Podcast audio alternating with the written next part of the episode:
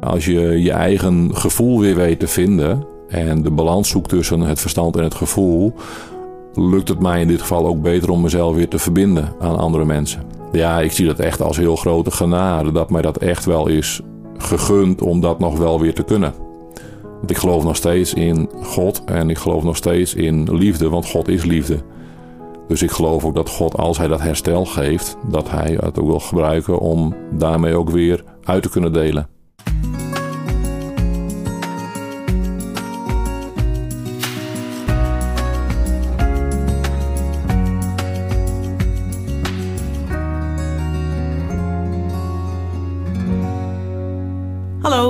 Welkom bij de podcast Verbindende Verhalen. Een podcast met bemoedigende, confronterende en ontroerende gesprekken over psychische problemen. Van depressie tot PTSS, van eetstoornis tot psychose. Mijn naam is Nadine Volkers, journalist, maar door een zware depressie ook werkzaam als ervaringsdeskundige bij Elios, specialist in christelijke GGZ. In persoonlijke interviews neem ik je mee in de levens van mensen met psychische klachten. Wat is er gebeurd? Wat heeft geholpen in herstel? En hoe kijken ze nu naar zichzelf? Dit is alweer de derde podcast. Ik ga in gesprek met Remco. Hij kampte jarenlang met een negatief zelfbeeld en was al van jongs af aan op zoek naar bevestiging, erkenning en waardering van anderen. Hij was vooral bezig met zijn ratio, zijn verstand. Wat hij voelde speelde geen rol. Dat ging lange tijd goed, maar door een aantal gebeurtenissen, waaronder het stuklopen van zijn huwelijk en het overlijden van zijn ongeboren dochtertje, liep Remco vast. Vragen als wie ben ik? Waarom besta ik? Mag ik er zijn? En wie mag ik dan zijn? Liet hem niet meer los. Met hulp van verschillende psychologen en coaches ging hij op zoek naar antwoorden. Remco, fijn dat je er bent. Dankjewel. Um, toen jij me je verhaal vertelde, toen zei je Nadine, als ik uh, alle live events opnoem, zeg maar de grote gebeurtenissen in mijn leven die ik heb meegemaakt, dan is het bijna niet te geloven dat ik er nu zo bij zit. Hoe anders is de Remco die nu voor me zit uh, dan een paar jaar of misschien tien jaar geleden? Die Remco is um, voor een groot deel hersteld van hetgeen wat er is gebeurd. Remco is meer in balans met uh, gevoel en ratio. En uh, dat heeft met zich meegebracht dat ik uh, dingen nog steeds moeilijk vind om te verklaren waarom ze zijn gebeurd. Maar wel te accepteren dat ze zijn gebeurd. En vooral om te denken naar de lessen die ik ervan heb kunnen leren. Wat bijzonder. Je zegt van ik ben hersteld van wat er is gebeurd. Wat is er gebeurd? Um, ik ben uh, drie keer getrouwd geweest. Ik ben ook drie keer gescheiden. En het is met de nodige schroom dat ik dat vertel, want dat is natuurlijk niet iets waar je trots op kunt zijn. Um, dat zijn drie hele uiteenlopende situaties geweest, waardoor die scheidingen zijn ontstaan. Uh, maar alle drie hebben ze wel het nodige gevraagd van me. En ik merkte bij mezelf, met de terugwerkende kracht zoals ik het nu zie, dat ik heel erg in de ratio bleef. Dat ik heel erg in een overlevingsmodus bleef. Uh, van doorgaan met mijn werk, uh, gewoon mijn sociale contacten. Uh, en vooral staande blijven. Maar dat was vooral op ratio. En ik denk dat ik daar in mijn gevoel, nou of ik het bewust heb uitgeschakeld, weet ik niet. Maar het is wel uitgeschakeld geraakt in ieder geval. Ja, dus van binnen gebeurde er eigenlijk iets heel anders dan van buiten zichtbaar was. Ja, ja. Ja, dat klopt. Um, mensen die zien mij over het algemeen als een hele uh, sterke, uh, zelfverzekerde, welbespraakte man. En uh, aan de ene kant klopt dat ook wel, ben ik dat ook wel. Maar um, met dat dat in wezen mijn rol is, zeg maar uh, is er ook nog een andere kant van Remco. En dat is een, een gevoelige en onzekere en uh, misschien soms wel bange man. En uh, ja, die heeft er lang niet altijd mogen zijn. Wanneer wist je van dit, dit gaat niet meer goed, zeg maar. Ik ben zo op mijn ratio bezig, er knapt iets van binnen. Eigenlijk ben ik verbaasd over hoe lang je dat vol kunt houden. Hoe dat, hoe dat als het ware ongemerkt groeit. Kun je daar een voorbeeld van geven? Want je zei net van, nou ja, ik, ik, uh, ik, ik ging maar door en ik rechtvaardigde ook mijn denken. Dus eigenlijk plakte je hoe jij kijkt naar de wereld, dat, dat was gewoon de waarheid, zeg maar. Mm. Dat moet ik me het zo voorstellen? Ja, ja. En kan je daar een voorbeeld van geven? Nou, het was niet de waarheid, maar het was wel mijn waarheid. Hè? Dat, dat, dat rechtvaardigde als het ware uh, hoe ik mezelf zag. Hè, eh, dat mij in wezen niks mankeerde. En dat de dingen die gebeurd zijn in mijn leven mij zijn overkomen. En eigenlijk heeft dat ervoor gezorgd dat ik in een hele passieve rol ben terechtgekomen. Van ja, het is mij overkomen. Hè? Waarom moet ik steeds afscheid nemen van, van mensen en van uh, bijvoorbeeld? Uh, waarom moet ik afscheid nemen van kinderen? Waarom moet ik afscheid nemen van broers? Um, maar dan ben je eigenlijk heel passief, word je daaronder. Uh, als je op die manier denkt. En als je dan vooral door je eigen ratio wordt overtuigd van het feit hè, dat, dat jouw uh, overtuigingen zuiver zijn en dat je probeert alles zo goed mogelijk te doen, uh, ja, dan hoef je jezelf in wezen niks te verwijten. Dus dan ligt het in wezen ligt het buiten jezelf. En ik merk nu, met, met de kennis en de ervaring van het nu, zeg maar. Hè, mijn motto is ook geworden van ik ben niet slachtoffer van mijn omstandigheden, maar ik ben wel eigenaar van verkeerde beslissingen. Kun je daar iets meer over vertellen hoe je dat ziet? Um, als je het hebt over echtscheiding, en zeker echtscheiding binnen christelijk Nederland, dan is dat natuurlijk nogal een, een behoorlijk dogma. Hè? Dat is een behoorlijk uh, uh, lastig thema. Um, de echtscheiding gaan ook de christelijke gemeenschap niet voorbij. Uh, de Bijbel is enerzijds heel duidelijk over echtscheiding. En anderzijds geloof ik dat het evangelie ook heel duidelijk is over wie Jezus is en hoe Jezus naar mensen kijkt, naar zondige mensen kijkt. Dus als de Heer Jezus op het laatste moment zegt het is volbracht, dan is het ook volbracht voor Remco en ook volbracht voor Remco's en drie echtscheidingen. En het is met schroom dat ik het zeg, omdat ik daar vooral heel erg dankbaar voor ben. Dat kan ik niet anders zeggen dan dat is de essentie voor mij. Dat is de essentie van mijn bestaan. Dat is de essentie van mijn geloof. Dat is de essentie van ook mijn eeuwigheidsbestemming. Uh, natuurlijk ken ik de meningen en de oordelen. Natuurlijk voel ik me schuldig. Ik heb me jarenlang schuldig gevoeld. Op een gegeven moment is het zo dat datgene wat gebeurt ook voor een deel je identiteit gaat kleuren. Um, ik hou van metaforen. Ik heb, ik heb een hele tijd gebukt gelopen onder het gewicht van de echtscheidingen. Ik geloof dat God het niet zo heeft bedoeld. Ik geloof dat God het huwelijk heeft bedoeld als een verbond tussen man en vrouw.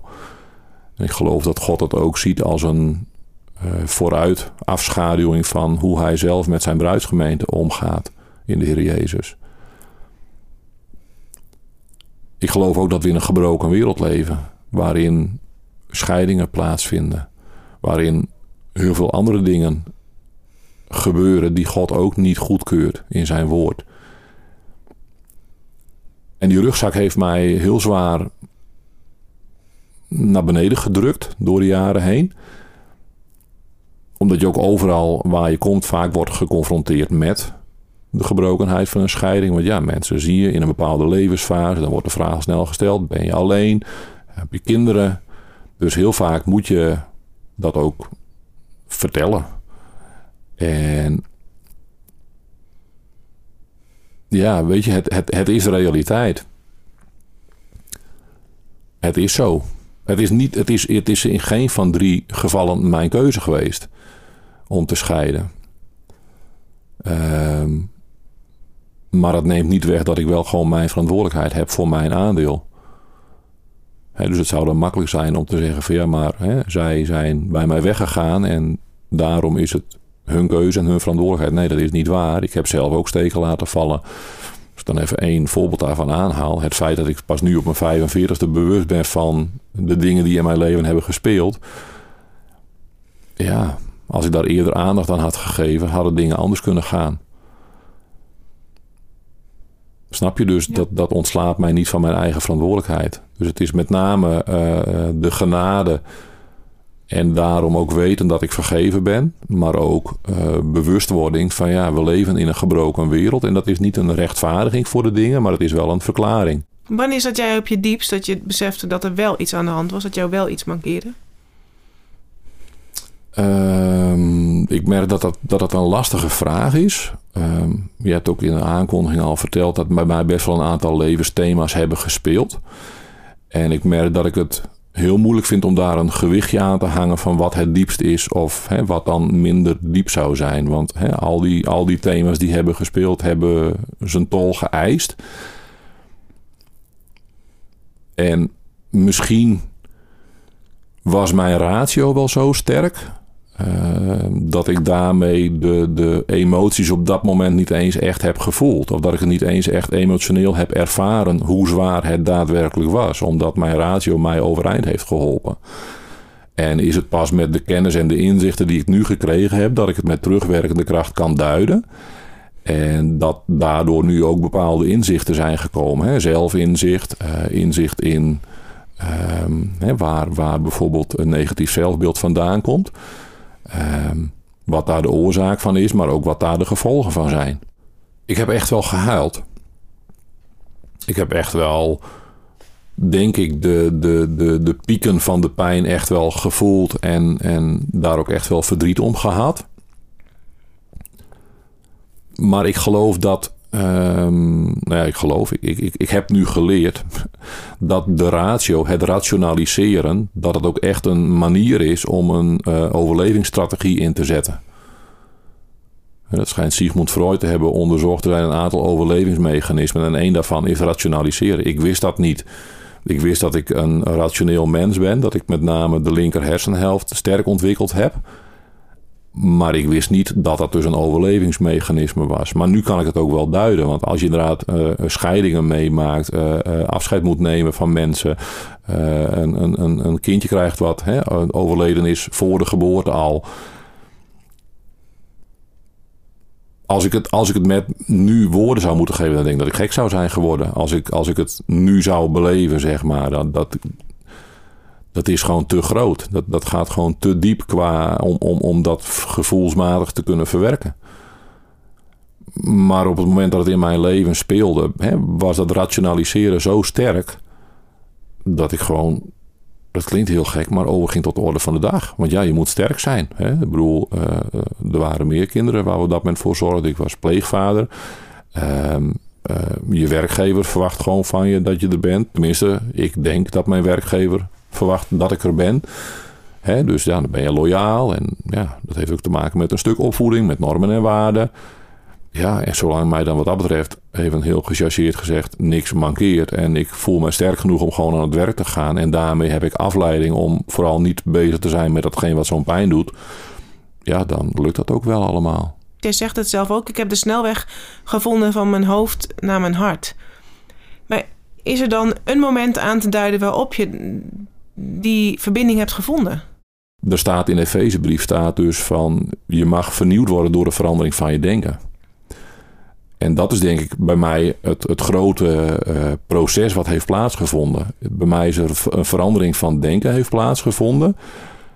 Waardoor ik kwetsbaarder durf zijn. Waardoor ik uh, meer naar mijn gevoel durf te luisteren. Waardoor ik me minder uh, probeer hoe moet ik dat uitleggen? Waardoor ik probeer minder uh, rekening te houden met wat andere mensen mogelijkwijs van mij kunnen denken of kunnen vinden. En dus meer gewoon 100% authentiek te durven zijn. Hoe wist je diep van binnen van mij, hier zit de sleutel naar herstel? Ik heb een, uh, een, een briefje uit de hemel gekregen. Letterlijk. Ik heb van mijn moeder een, uh, een briefje gekregen met een, met een heel mooi hart, een canvas met een heel mooi hart van schelpjes gemaakt. En daar zat een briefje bij. En dat briefje dat, dat heb ik eerst achterloos in mijn zak gestoken. En toen ik thuis kwam heb ik dat hart neergezet. En dacht ik van, oh ja, ik heb ook nog een briefje. En ik heb dat briefje gelezen. En daar stond dus in dat ze van me houdt. Al vanaf het eerste moment dat ze wist dat mijn hart klopte onder het haren. En dat ze altijd van me heeft gehouden en trots op me is. Maar vervolgens kwam er dus een, een, een heel stuk tekst waarvan ik heel verdrietig werd. En ik begreep niet waarom ik daar zo verdrietig van werd. Want dat was dus eigenlijk geschreven vanuit mijn moeders perspectief over het, het verlies van een meisje. Ze hebben dus tussen mijn broer boven mij en mij in een meisje verloren. Uh, in een vroeggeboorte. En eigenlijk kwam uit dat kaartje kwam alleen maar de pijn en het verdriet en het gemis van mijn moeder. Dat ze dat eigenlijk nooit heeft kunnen verwerken. Het was jaren zeventig. Ze heeft het niet eens vast kunnen houden. Ze hebben het niet begraven, geen naam kunnen geven. Dus ik snapte eigenlijk helemaal niet zo waarom ik verdrietig werd toen ik dat kaartje las. Maar ik liet dat wel gewoon gebeuren. Hè? Dus dat was echt wel ook al de, de, de Remco 2.0 met de gevoelens. Dus ik, ik moest echt ook huilen van dat kaartje. En toen ik me daar dus bewust van werd, van dat ik daar heel verdrietig van was en dat ik er echt ook van moest huilen, was ik opeens in mijn hoofd, was ik in mijn kinderjaar, ik denk dat ik 8, 9 jaar was, en ik hoorde dus in mijn hoofd een van mijn broers zeggen: Als dat meisje was blijven leven, dan was jij er nooit geweest. En het klinkt misschien heel gek nadien, maar dat was voor mij gewoon eigenlijk een, een, een letterlijk dus een briefje uit de hemel met een boodschap uit de hemel. Waarbij dus eigenlijk mijn levensvraag, dus mijn oerbewijsdrang, mijn negatief zelfbeeld, het kwam opeens allemaal bij elkaar. Opeens was mijn vraag beantwoord. Ik geloof dat ik, dat ik vanaf mijn prilste begin een soort met van natuurlijke uh, bewijsdrang heb gehad van er mogen zijn, ertoe doen. Uh, niet een plaatsvervanger zijn van iemand, maar gewoon echt 100% zelf uh, uh, authentiek en mezelf te mogen zijn. Eigenlijk was het voor het eerst dat je dat kon beseffen dat je iets gemist had dat je niet gehoord en gezien hebt gevoeld als kind, denk ik. Ja, dat geloof ik ook. Ik geloof het ook. Ik, ik, ik kan mij echt fladden. Hè? Er zijn dingen, omdat het nu een leven lang al bij me is, maar ik kan mij echt nog herinneren, bijvoorbeeld uit mijn tienerjaren, dat ik echt wel heb gedacht van, goh, het lijkt wel alsof ik van een andere planeet kom. Ik vond mijzelf zo anders in denken, in, in voelen, in, in gedrag dan bijvoorbeeld mijn leeftijdsgenoten. Um, ik ben op de lagere school vreselijk gepest.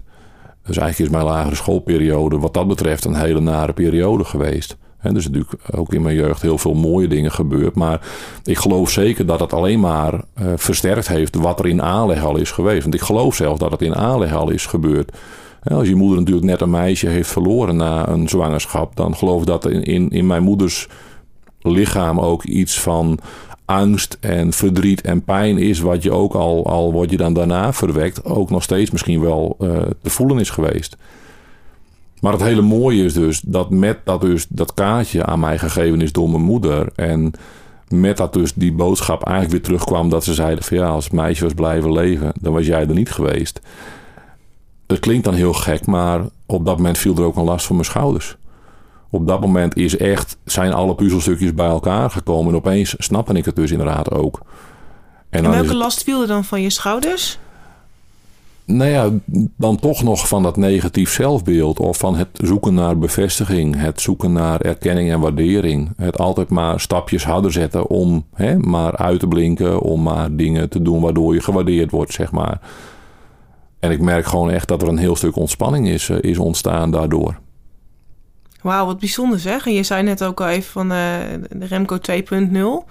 Hoe anders. Want dit patroon, dit, dit, dit negatieve zelfbeeld, dit heeft er dan echt decennia lang ingezeten. Ja. Hoe, hoe heb je daarin herstel gevonden? Wat doe je anders?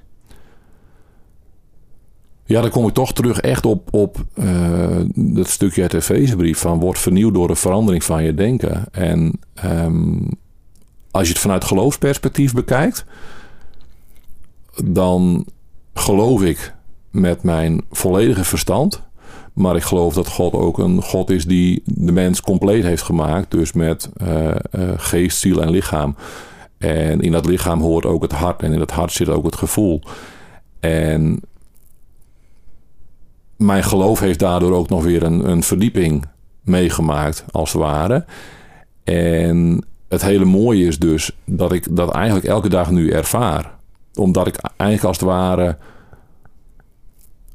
bewuster ben geworden van, van juist uh, de balans uh, gevoel en verstand. En dat ook vooral alle ruimte wil geven. En dat blijft natuurlijk wel een spanningsveld, want je bewustzijn zit voornamelijk in je verstand en blijf je dus inderdaad vanuit je hoofd denken. Maar doordat, je, doordat ik nu zelf dus weet van hè, hoe het met elkaar in verband mag staan, zoek ik ook naar de balans daarin naar beide. En hoe doe je dat dan? Um, geduldiger zijn. Uh, soms is tot tien te tellen voordat je wat zegt. Um, er gebeurt iets en ik, ik ga in plaats van de gedachten die ik heb uh, en daarop reageer ik primair. Ga ik eerst eens even nadenken van oké, maar hoe zou ik het ook anders kunnen bekijken? Hoe zou ik ook anders kunnen reageren? Um, openstaan voor anderen. Eh, maar ook vooral ruimte laten voor mijn eigen gevoel. En me daar heel erg bewust van zijn. Ja. Merk je ook in jouw omgeving dat mensen zien dat je daarin veranderd bent? Absoluut. Ja, dat is wel heel bijzonder om te ervaren. Sowieso in ons gezin, met mijn ouders. Mijn vader en moeder leven gelukkig allebei nog. Ik heb uh, drie oudere broers. En, uh, maar ook met collega's bijvoorbeeld op mijn werk. En ook met mensen in mijn andere netwerk, zeg maar. En ze lopen echt ook met me mee. Dus wat dat betreft ben ik er ook heel blij mee, zeg maar. En ze kennen natuurlijk mijn, uh, mijn proces ook met het opleiden tot coach. dus mensen leven daarin ook heel erg mee. Maar het mooie is dus dat je daardoor ook weer beter in staat bent. Hè? Als, je, als je je eigen gevoel weer weet te vinden. En de balans zoekt tussen het verstand en het gevoel. Lukt het mij in dit geval ook beter om mezelf weer te verbinden aan andere mensen. Mijn leven heeft natuurlijk voor een groot deel uh, in het teken gestaan van afscheid nemen, ongewenst afscheid nemen. Een scheiding brengt niet alleen maar mee dat je levenspartner bij je weggaat, maar ook de bijhorende familie, ook vrienden. Um, dus in het verlengde daarvan krijg je ook nog weer in de hoek van hechting wel weer problemen. Hè? Van durf ik mij nog weer te geven? Durf ik me nog weer open te stellen aan mensen? Durf ik me weer te verbinden aan mensen? En ja, ik zie dat echt als heel grote genade. Dat mij dat echt wel is gegund om dat nog wel weer te kunnen. Want ik geloof nog steeds in God en ik geloof nog steeds in liefde, want God is liefde. Dus ik geloof ook dat God, als hij dat herstel geeft, dat hij het ook wil gebruiken om daarmee ook weer uit te kunnen delen. Wat dat betreft is de Bijbel is voor mij gewoon het richtsnoer voor mijn leven. En het mooie is, daar leef ik dus eigenlijk mijn hele leven al mee. Ik ben 45 jaar. En uh, waar je als kind uh, vooral de Bijbelverhalen van David en Goliath en van Jona en de walvis en al dat soort verhalen, dat maakt natuurlijk enorme impact. Met dat je uh, ouder wordt, gaan bepaalde teksten ook meer leven, worden ook meer toepasbaar in je eigen leven, omdat het ook gewoon doorleefd is. De Bijbel is in wezen natuurlijk ook een, een boek van mensen die worstelingen hebben. En daarmee is het ook een, een, een prachtig, inspirerend boek. En als je dan hebt over de thematiek, over de dingen die ik heb meegemaakt, uh, de live events die ik heb meegemaakt, dan is het heel mooi om te lezen in de Korinthebrief dat er dus staat dat God zo trouw is dat hij uh, niet zal toestaan dat ik boven mijn kunnen beproefd zal worden. En dat hij dus met de beproeving die komt ook de kracht zal geven om er doorheen te komen. Dat is wat er in de eerste Korinthebrief staat beschreven. Maar als er dan vervolgens in de tweede Korinthebrief in het verlengde daarvan wordt geschreven dat je dus door bepaalde omstandigheden heen gaat, omdat je daarmee andere mensen kunt helpen die hetzelfde moeten meemaken, ja, dan, dan komt er opeens inderdaad een antwoord op, op, op, een, op een waarom-vraag van waarom gebeurt dit, maar dan maakt niet dat het daardoor de dingen die gebeurd zijn makkelijker zijn om te verwerken of om te accepteren, maar het krijgt opeens krijgt het zin en betekenis. En dat is juist ook een hele motivator om inderdaad dan juist weer te willen uitdelen. Want ik ben er wel achter gekomen dat hè, de dingen die bij mij spelen, dat die eigenlijk heel universeel zijn. Dat heel veel mensen met uh, dit soort dingen worstelen. Ja, en hoe mooi is het dan dat je vanuit de ervaring die ik zelf heb en uh, ook de inzichten die ik zelf heb gekregen, om ja, dat daar ook een heel groot verlangen achter is gekomen van juist om daaruit ook andere mensen te willen helpen. Door er te zijn, door te luisteren, door uh, in gesprek te gaan. Hmm. En door samen te kijken van oké, okay, maar hoe, hoe, hoe zou je hier anders mee om kunnen gaan? Ja. Ik vind het heel mooi wat je zegt. Ik kan me ook voorstellen dat die tekst, dat waarin uh, in de Korinthebrief staat dat je niet boven je macht beproefd zal worden, dat het ook heel moeilijk is om te horen als je op dit moment gewoon kampt met uh, een zware depressie of nog in angst- en dwangklachten uh, zit. Um, dan, dan lijkt het wel, als je, als je midden in die put zit, of het wel zo is dat je boven je macht beproefd wordt. Dat weet ik in ieder geval uit mijn eigen ervaring. Dat ik dacht, ja, mooie tekst, maar ik geloof daar niks van. Wat zou jij zeggen tegen mensen die dat nu zo sterk ervaren? Ik zou de mensen vooral willen bemoedigen met uh, de boodschap dat God de individu ziet. God is niet een van algemeenheden. Met alle vormen van respect. God is iemand die de schepper is, die dus ieder mens uniek heeft gemaakt. En die dus ook ieder mens in zijn of haar situatie ziet. En waar enerzijds de beloften universeel zijn en voor iedereen toepasbaar zijn. Uh, is Gods liefde groter dan de omstandigheden? En moet ik ook gewoon de terugkoppeling maken naar de reden waarom ik het zeg? Ik zeg het ook nu. Ik zeg het ook als 45-jarige. En ik zeg het niet als uh, een 9-jarige die op het schoolplein staat en, in elkaar geslagen wordt. Ik zeg het niet als begin twintiger die uh, door zijn vrouw in de steek gelaten wordt. Ik zeg het niet als uh, een vader die een, een levenloos geboren meisje ten graven draagt. Ik zeg het in het nu.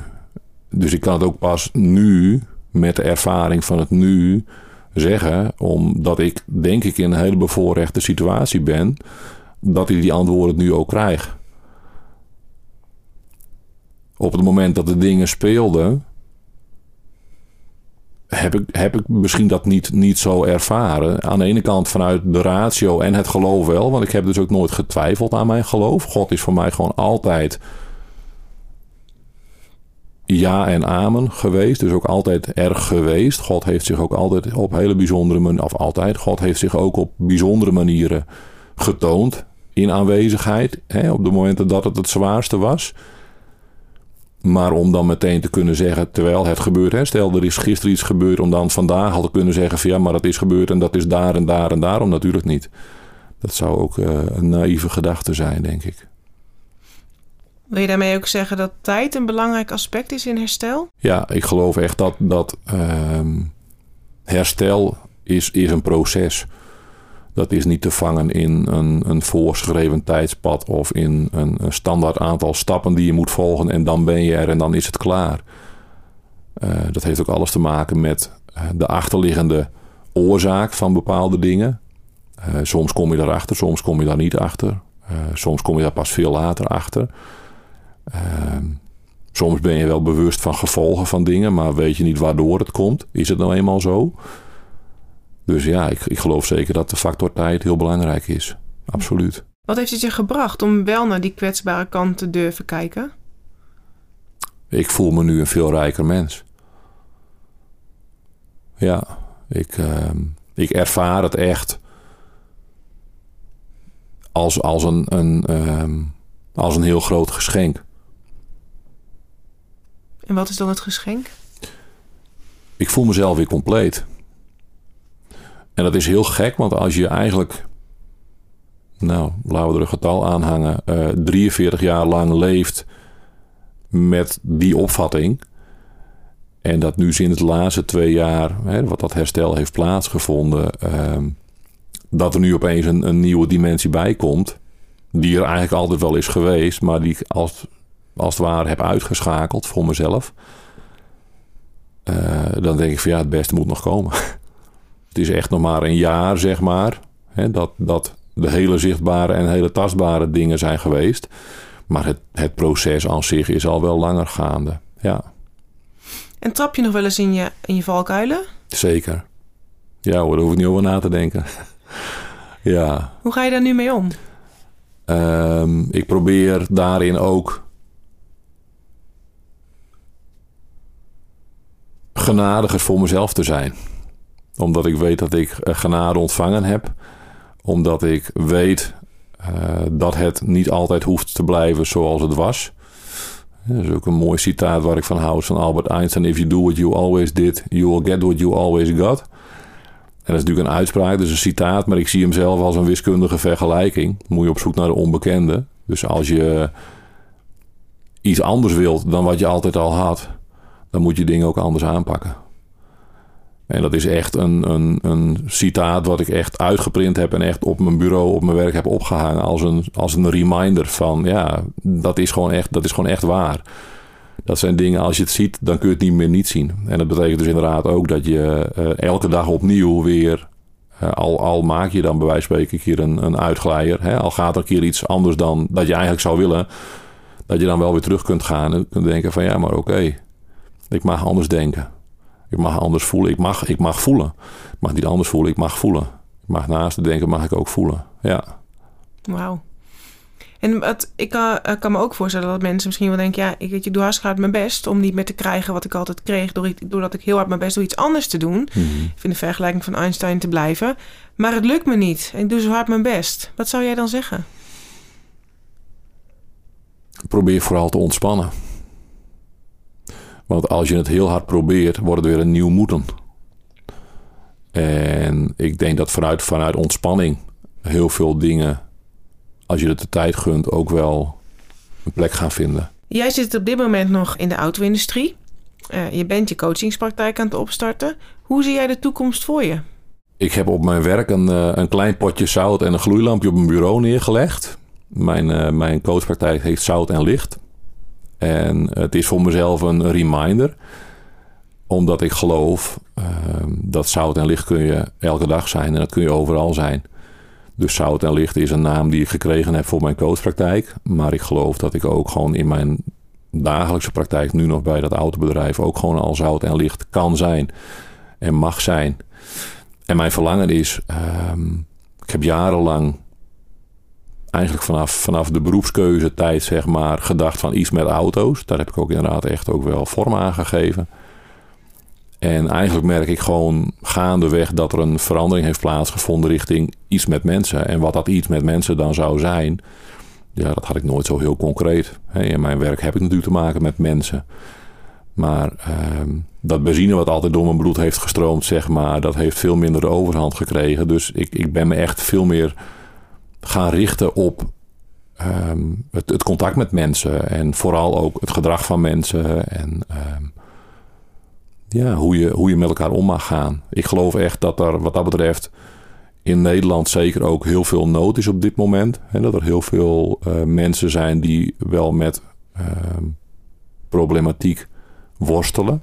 Dus ik geloof zeker dat, dat mijn verlangen om vanuit mijn eigen ervaringen te gaan uitdelen, om met andere mensen op te wandelen en er gewoon te zijn en te sparren, zeg maar. Ja, dat dat, dat, dat zeker gaat groeien, absoluut. En ik kan dus inderdaad nu zeggen dat die, die zware rugzak met dat zware gewicht dat op mijn schouder heeft gelegen, dat kan ik nu zien als een gereedschapskist. En dat betekent dus dat ik hem nog steeds heb. En dat gewicht zit er ook nog steeds in. Maar ik heb hem wel in de hoek van de kamer neergezet. En ik kan hem erbij pakken als ik het nodig heb. En ik kan de gereedschappen uithalen. Omdat ik het zelf heb gevoeld. Omdat ik het zelf heb meegemaakt. En daarmee kan ik dus inderdaad een ander helpen die door dezelfde dingen heen gaat. Ik ben gedoopt toen ik 17 was. En de dooptekst die ik toen meekreeg uh, is... Uh, mijn roem is dan ook in Christus. Ik zal het niet wagen van iets anders te spreken dan wat hij in mij bewerkt heeft. En ik merk ook echt dat dat mijn grootste verlangen is. Weet je, als ik, als ik mensen mijn verhaal vertel, of als ik mensen stukjes van mijn verhaal vertel, dan benadruk ik vooral ook van ja, weet je, het, het is aan de ene kant is het natuurlijk mijn levensverhaal, omdat ik de, de hoofdrolspeler ben in het verhaal. Maar voor mij is het allerbelangrijkste vooral het is het verhaal van God met mij. Het is de weg die God met mij gaat. God heeft het altijd gezien. God is er altijd geweest. En God heeft er ook een bedoeling mee. Bedankt voor het luisteren. De podcast Verbindende Verhalen wordt gemaakt door Elios. Elios is specialist in christelijke GGZ. Vanuit ons christelijk geloof werken we met jou en de mensen om je heen aan herstel van het gewone leven. Wil je meer verhalen over herstel horen? Kijk op ons blog geloveninherstel.nl. Wil je dat meer mensen deze podcast horen? Deel hem dan via je eigen social media of geef de podcast een like, zodat we in de toekomst meer mensen kunnen bereiken met hoopgevende verhalen over leven met psychische klachten. Tot de volgende aflevering.